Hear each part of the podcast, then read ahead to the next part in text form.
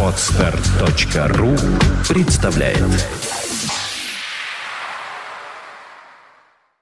You are listening to Internet Radio Fontanka FM. Виват. История. Добрый день. Вы слушаете радио Фонтан КФМ. В эфире программа «Виват История».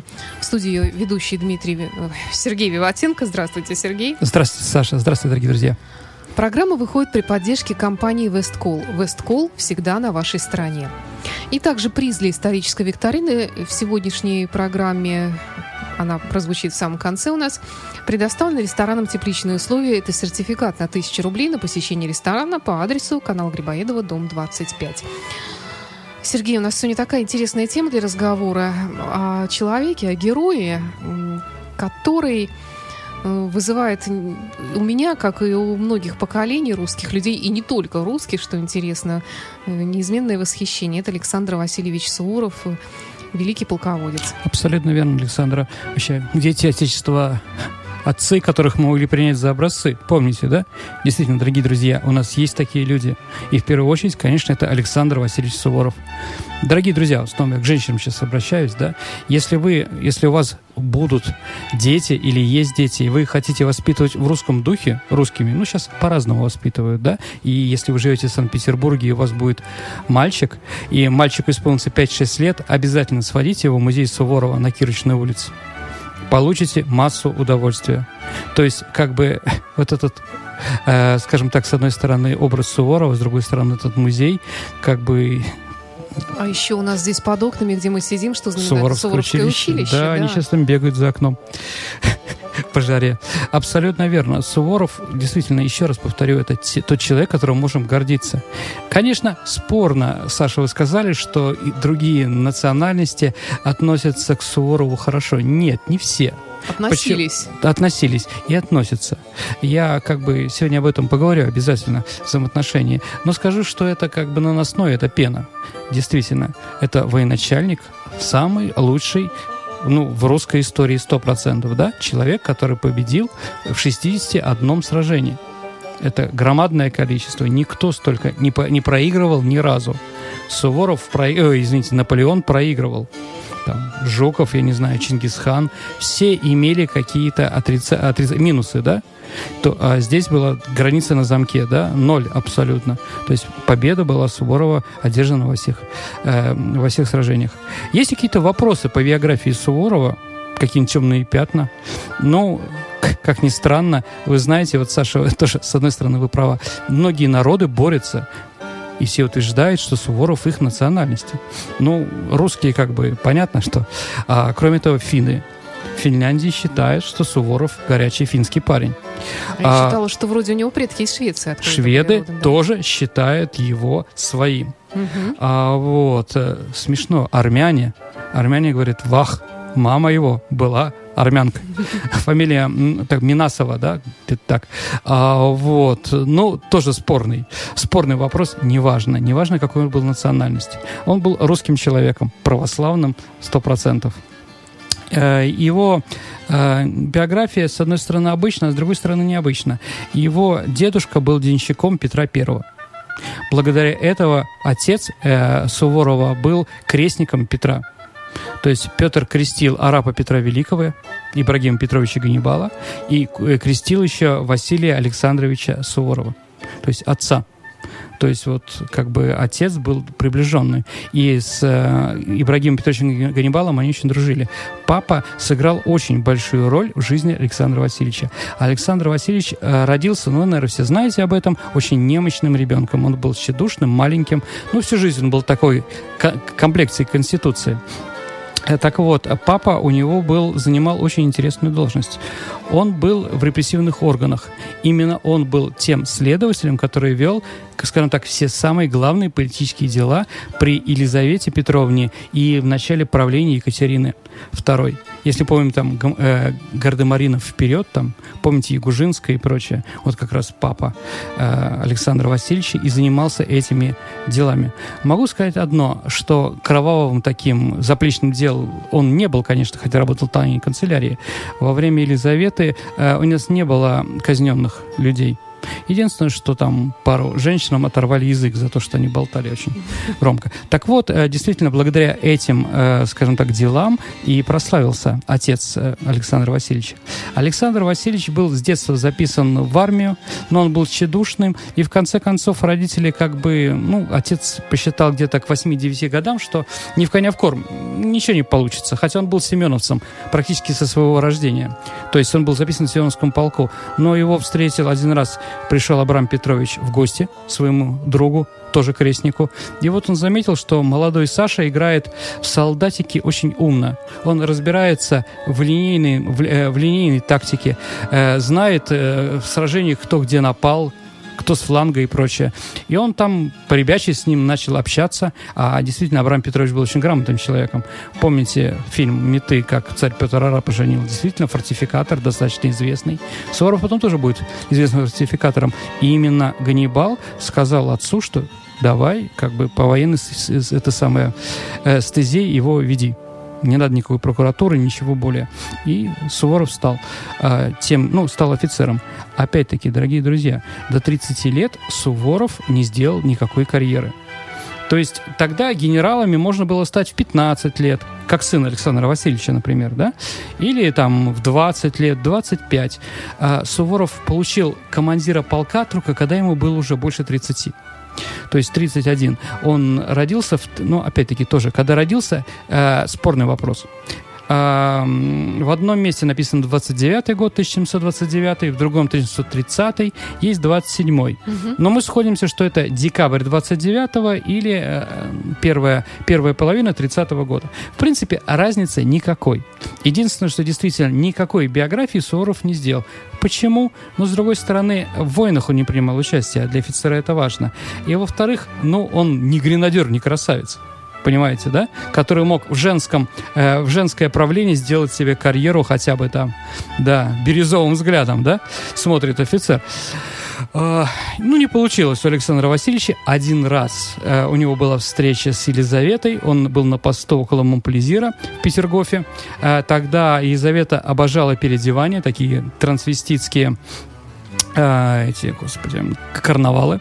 То есть мужчины одевали женские вещи, а женщины мужские. И вот она идет офицером рядом с ней Разумовский в юбке, э, значит, канцлер, да, и встречает вид, стоит солдат э, на посту. Но солдат был такого женского вида, что Елизавета посчитала, что это кто-то переоделся специально. И вот она к ним, девочка моя и так далее и тому подобное, а, а он отвечает, в общем-то, так, как нужно. Она говорит, как фамилия Суворов? А, ты, э, это самое, ты, э, ты э, дочка Василия? Нет, говорит, я сын. А, вот. То есть э, она как бы удивилась. Но видите, такого сильного мужского начала, брутального, которое ждала Елизавета, в, в этом гренадере не было. И она даже его пожалела, говорит, ну молодец, заслужу тебе серебряный рубль, на. Он говорит, не велено брать караули. Тогда она ему положила, ладно, потом заберешь. Вот такая тоже есть легенда, там, красивая. Но действительно, Суворов вот до 30 лет никто. А, да и э, карьеру с 30 лет он начал делать благодаря папе папа его начал пробивать.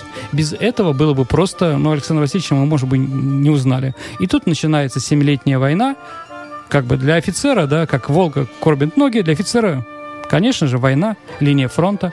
Он стал прекрасным партизаном, помощником Фермора, главного военачальника э, русской армии в это время. Он партизанил вместе с казаками, совершал рейды. И как бы заметился. Стал заметный и получил командира э, Астраханского, а потом Суздальского полка. И вот этот Суздальский полк, э, который находился в, э, в Новой Ладоге, у нас здесь вот в Ленинградской области, знаете, такое место, вот с него он начал лепить ту будущую армию, которая потом стала известна как Чудо-Богатыри. Он его стал готовить, эту армию, совершенно не так, как было принято. То есть, понимаете, офицеры ну, практически не занимались ни строевой подготовкой со своими солдатами, ни огневой, никакой.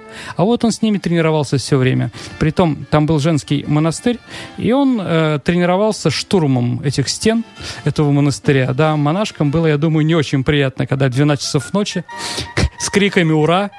за Россию матушку на, на, на, к, к их, в их келье, в их окна влетают солдаты. А, вот. Но так или иначе, так или иначе, именно так он потом Измаил взял. Понимаете? Все, вот откуда все это растет. И действительно, скорость продвижения суворовских чудо-бактерий в то время было намного быстрее, чем среднее продвижение немцев, которые, ну, прусаков, которые были тогда элитой, да, не французов, не русской армии самой сильной, которые, ну, самых лучших гвардейских полков.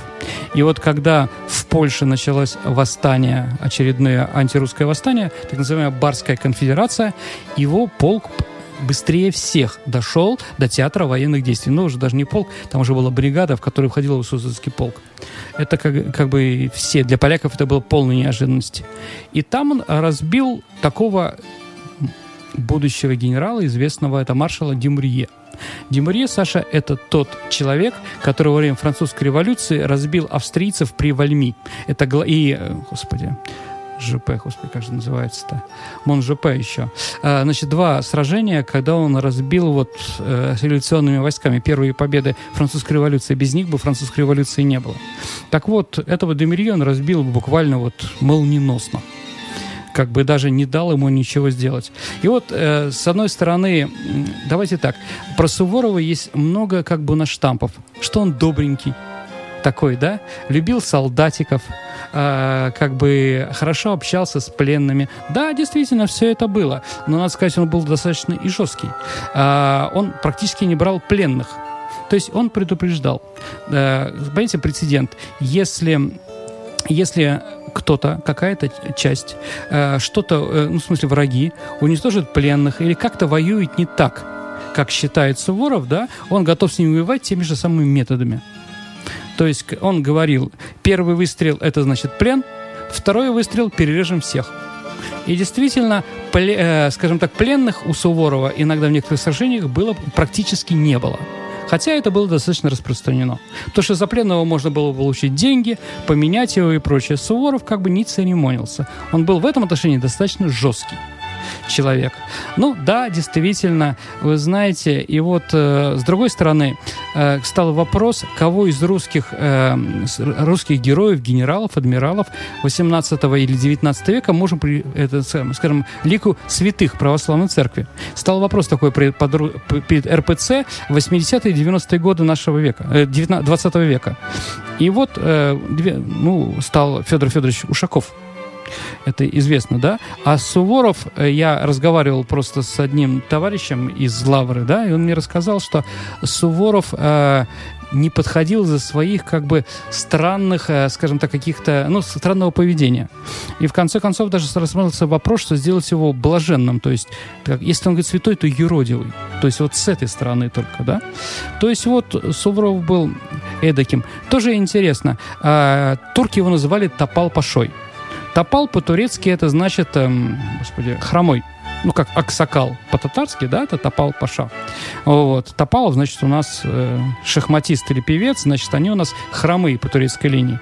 От чего хромой, хромал Суворов? Ну, я От... думаю, у него ранение же было. Не много. совсем. Ну, это, смотрите, один раз, ну, Суворов э, все время э, даже для себя ставил задачи, э, скажем так, объявлял тревоги и прочее. И вот один раз была тревога, и он вбежал, он был в носках шерстяных, да, а его денщик ямщик, э, значит, э, иголкой подшивал, подшивал сапоги.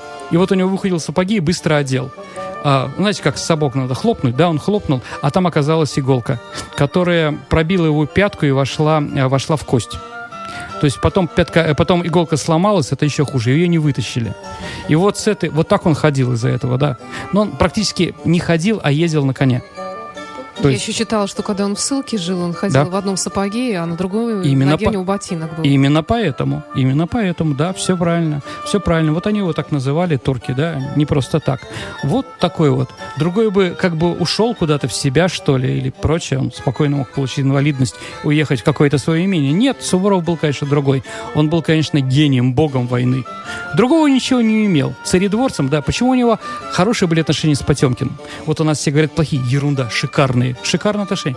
Да потому что он глаз не, не клал на Екатерину II. Ему не нужно было, он не пытался интриговать никакие вещи, да. Ему было интересно только война, и более ничего. Поэтому Потемкин, ну, считал, вот, блаженный, но зато он действительно несет золотые яйца-то, какая разница, да? Его победы были великие. И разговор о том, что его хотели там посадить, а Екатерина сказала, победителей не судят, ну, ерунда. Ерунда. Потемкин всегда защищал Суворова. И Суворов отвечал ему той монетой, которая нужна. Бил турок, бил поляков, бил, не, ну, там, немцев, французов, но же другие, да, бил сколько нужно, да, малыми силами, большом количеством. Действительно. И вот эта вот сила, скажем так, э, государственника Потемкина, да, и с гением войны Суворова, вот этот тандем и принес нам те результаты, которые мы получили. А какие результаты? Это присоединение Польши, извините, присоединение Украины, Белоруссии, выход к Черному морю и присоединение Крыма с Кубанью. Вот эти территории, конечно, завоевали эти два человека. Там, конечно, было много других военачальников, но они сыграли главную роль. ну, я не знаю, расскажу просто интересное такое э, событие про Суворова. Э, когда он находился в Евпатории, он был губернатором этого города э, во время очередного там в Крыму, знаете, Евпатории, да? По-татарски э, э, Евпатория называется Гизлев.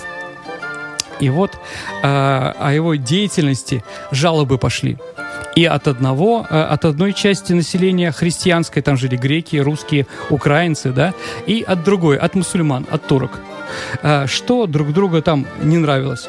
А христианам не нравилось, что он к туркам относится как к людям. Да. А туркам не нравится то, что он очень громко поет в соборе.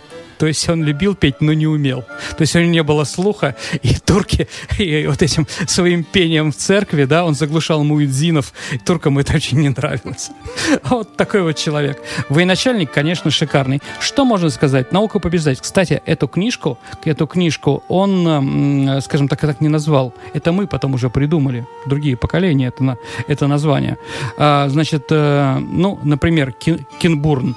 Начало очередной русско-турецкой войны. Кинбургская Курская коса напротив Очакова э, находится. Э, так вот, э, турки подошли, а он был командующий этой крепостью. И вот видно, что турки начинают десант. Нормальный начальник что сделает? Не даст то врагу высадить десант. Выкатит пушки на, э, значит, на эту самую, э, на пляж и начнет стрелять или на гору перед, э, перед побережьем. Понимаете? Это нормально, это естественно. А Суворов сказал, нет, не будет этого. Кстати, он тогда находился а, в церкви, ему говорит, Александр Васильевич, турки, подождем, дайте мне как бы, да, то, что он был верующим глубоко, это сто процентов, дайте тебе домолиться. И вот, понимаете, там, промедление смерти подобно, турки высаживаются, а он все время спрашивает, ну как, все высадились? Нет, ждем.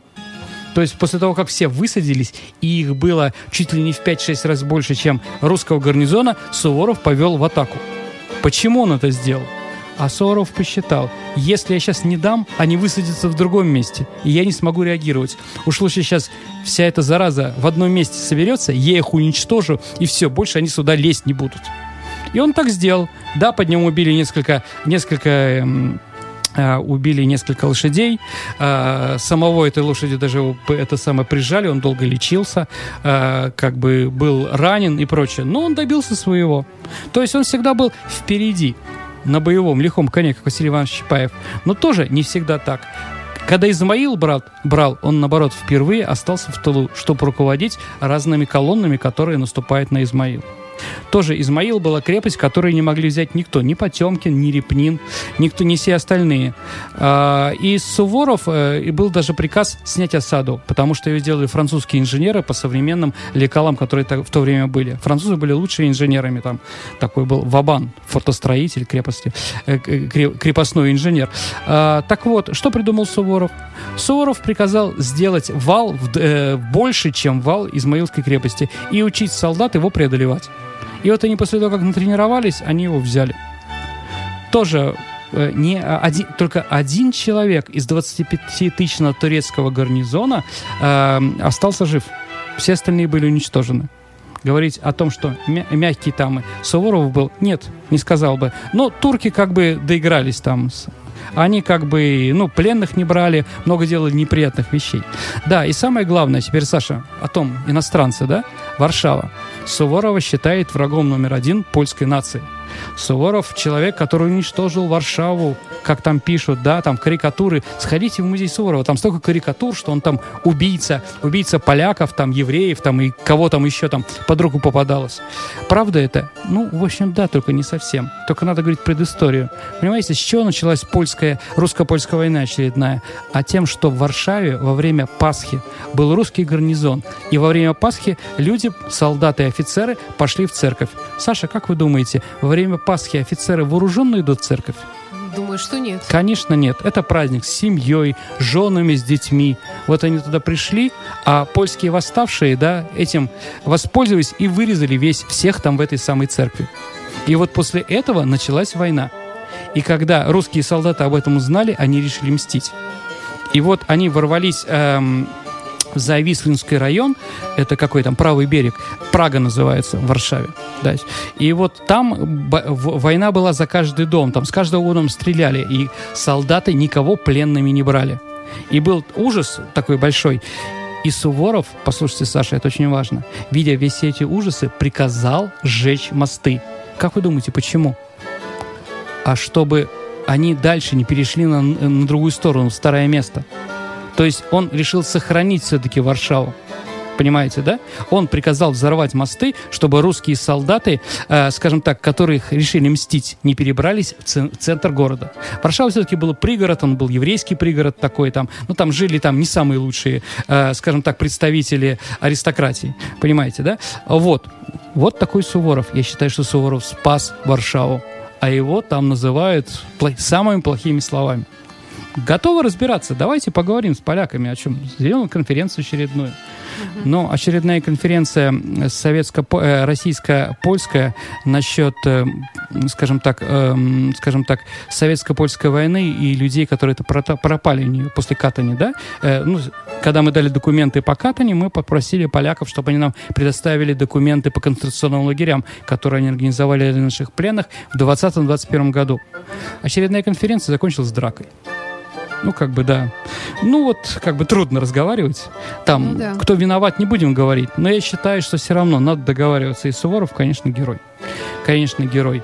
А альпийский поход его, ну, это вообще, конечно, песня. А меня, знаете, что поражает? Угу. То, что он же пошел уже, ему было под 70 лет. Да, конечно, 69 лет или 70, смотри, когда родился. Абсолютно угу. верно. И он шел, конечно, его доконали. Это зима, это переход.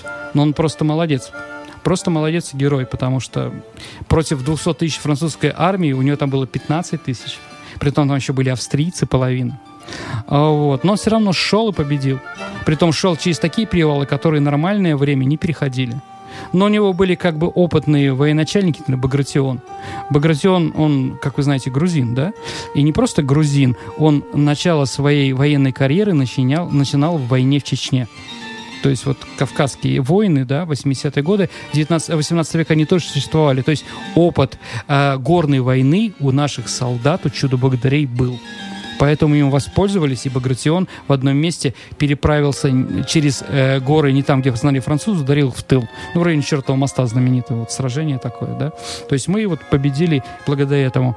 Поэтому Мессина, французский маршал, говорил, а, возьмите все мои победы, дайте мне только альпийский поход Суворова. То есть для всех действительно это была лучшая победа, самая главная победа. Все завидовали, конечно, Суворову. И действительно, слава его среди военачальников была великая. И очень французы порадовались, когда Суворов умер. Да, такой вопрос. А почему Суворова, когда дали ему генералиссимуса и прочее, когда вернулся в город, ему Павел приказал не устраивать пышные встречи, и он умер, в общем-то, неизвестности. Понимаете, это можно говорить как отложенный штраф. А, потому что когда умерла Екатерина II и вступил Павел, то в штабе Суворова в Тульчине были несколько офицеров во главе с Каховским, таким князем, а, вот, отцом будущего декабриста, который был настроен очень отрицательно после Павла и требовал его смерти.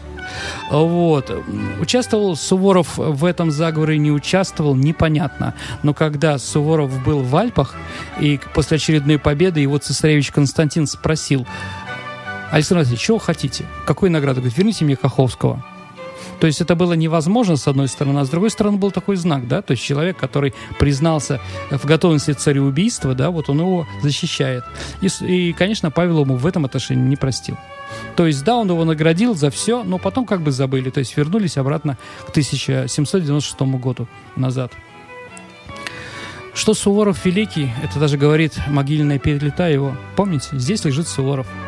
Не князь италийский, не граф mm-hmm. Да, не там кузен сардинского короля, у него есть такая должность там, да, там гроссмейстер и прочее, прочее, прочее, три, трижды георгиевский кавалер а просто Суворов, потому что всем ясно, кто такой Суворов и врагам, и друзьям нашей страны. Конечно, мы ему можем гордиться. Герой, прекрасный человек. С него действительно можно лепить биографию. Если ты хочешь быть офицером, вот суворовцы недаром называются суворовцами. Я думаю, если они понимают, кто такой Александр Васильевич, это очень хорошо. Думаю, что понимают. Дай бог. Ну что ж, переходим к нашей исторической викторине, которую мы проходим э, в каждой программе Э, «Виват История». Давайте вспомним наш прошлый выпуск программы «Виват История», который был неделю назад. Вы помните, какой вы вопрос задавали? Нет. А победитель у нас есть? И победитель у нас есть. В каком здании Санкт-Петербурга а, умер скончался... Петр Первый. Петр Первый. Да, в летнем дворце э, летнего сада. Так, и вот теперь я попробую попробую назвать победителя. Э, так, у нас есть много разных правильных ответов. Саша, объявляйте. Ага, Михаил. Михаил. Да, Михаил, вот он один из первых прислал. Михаил, номер телефона 8 911 849. Вы получаете приз. Прекрасный, вкусный. Сертификат на 1000 рублей в ресторан «Тепличные условия», который находится по адресу канал Грибоедова, дом 25. И такой же приз тоже сертификат на 1000 рублей на этот ресторан, на посещение ресторана получит и победитель сегодняшней викторины. Внимание, вопрос. Мы говорим сегодня про Суворова. Вот Суворовский проспект в Санкт-Петербурге до этого назывался Слоновой улицей. А почему? Угу. Ваши ответы вы можете оставлять на нашем сайте фонтанка.фм эм в специальном разделе «Вопрос программы «Виват История». Не забывайте оставить свои данные, имя, фамилию, чтобы мы могли связаться с вами, номер телефона. И, и накормить вас. Да, и вручить вам приз. Сергей Виватенко был в студии радио Фонтанка ФМ, автор ведущей программы «Виват История». До встречи, дорогие друзья. Программа выходила при поддержке компании «Весткол». «Весткол» всегда на вашей стороне.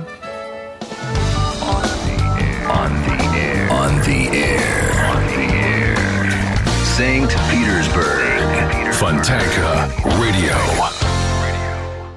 Скачать другие выпуски подкаста вы можете на podster.ru.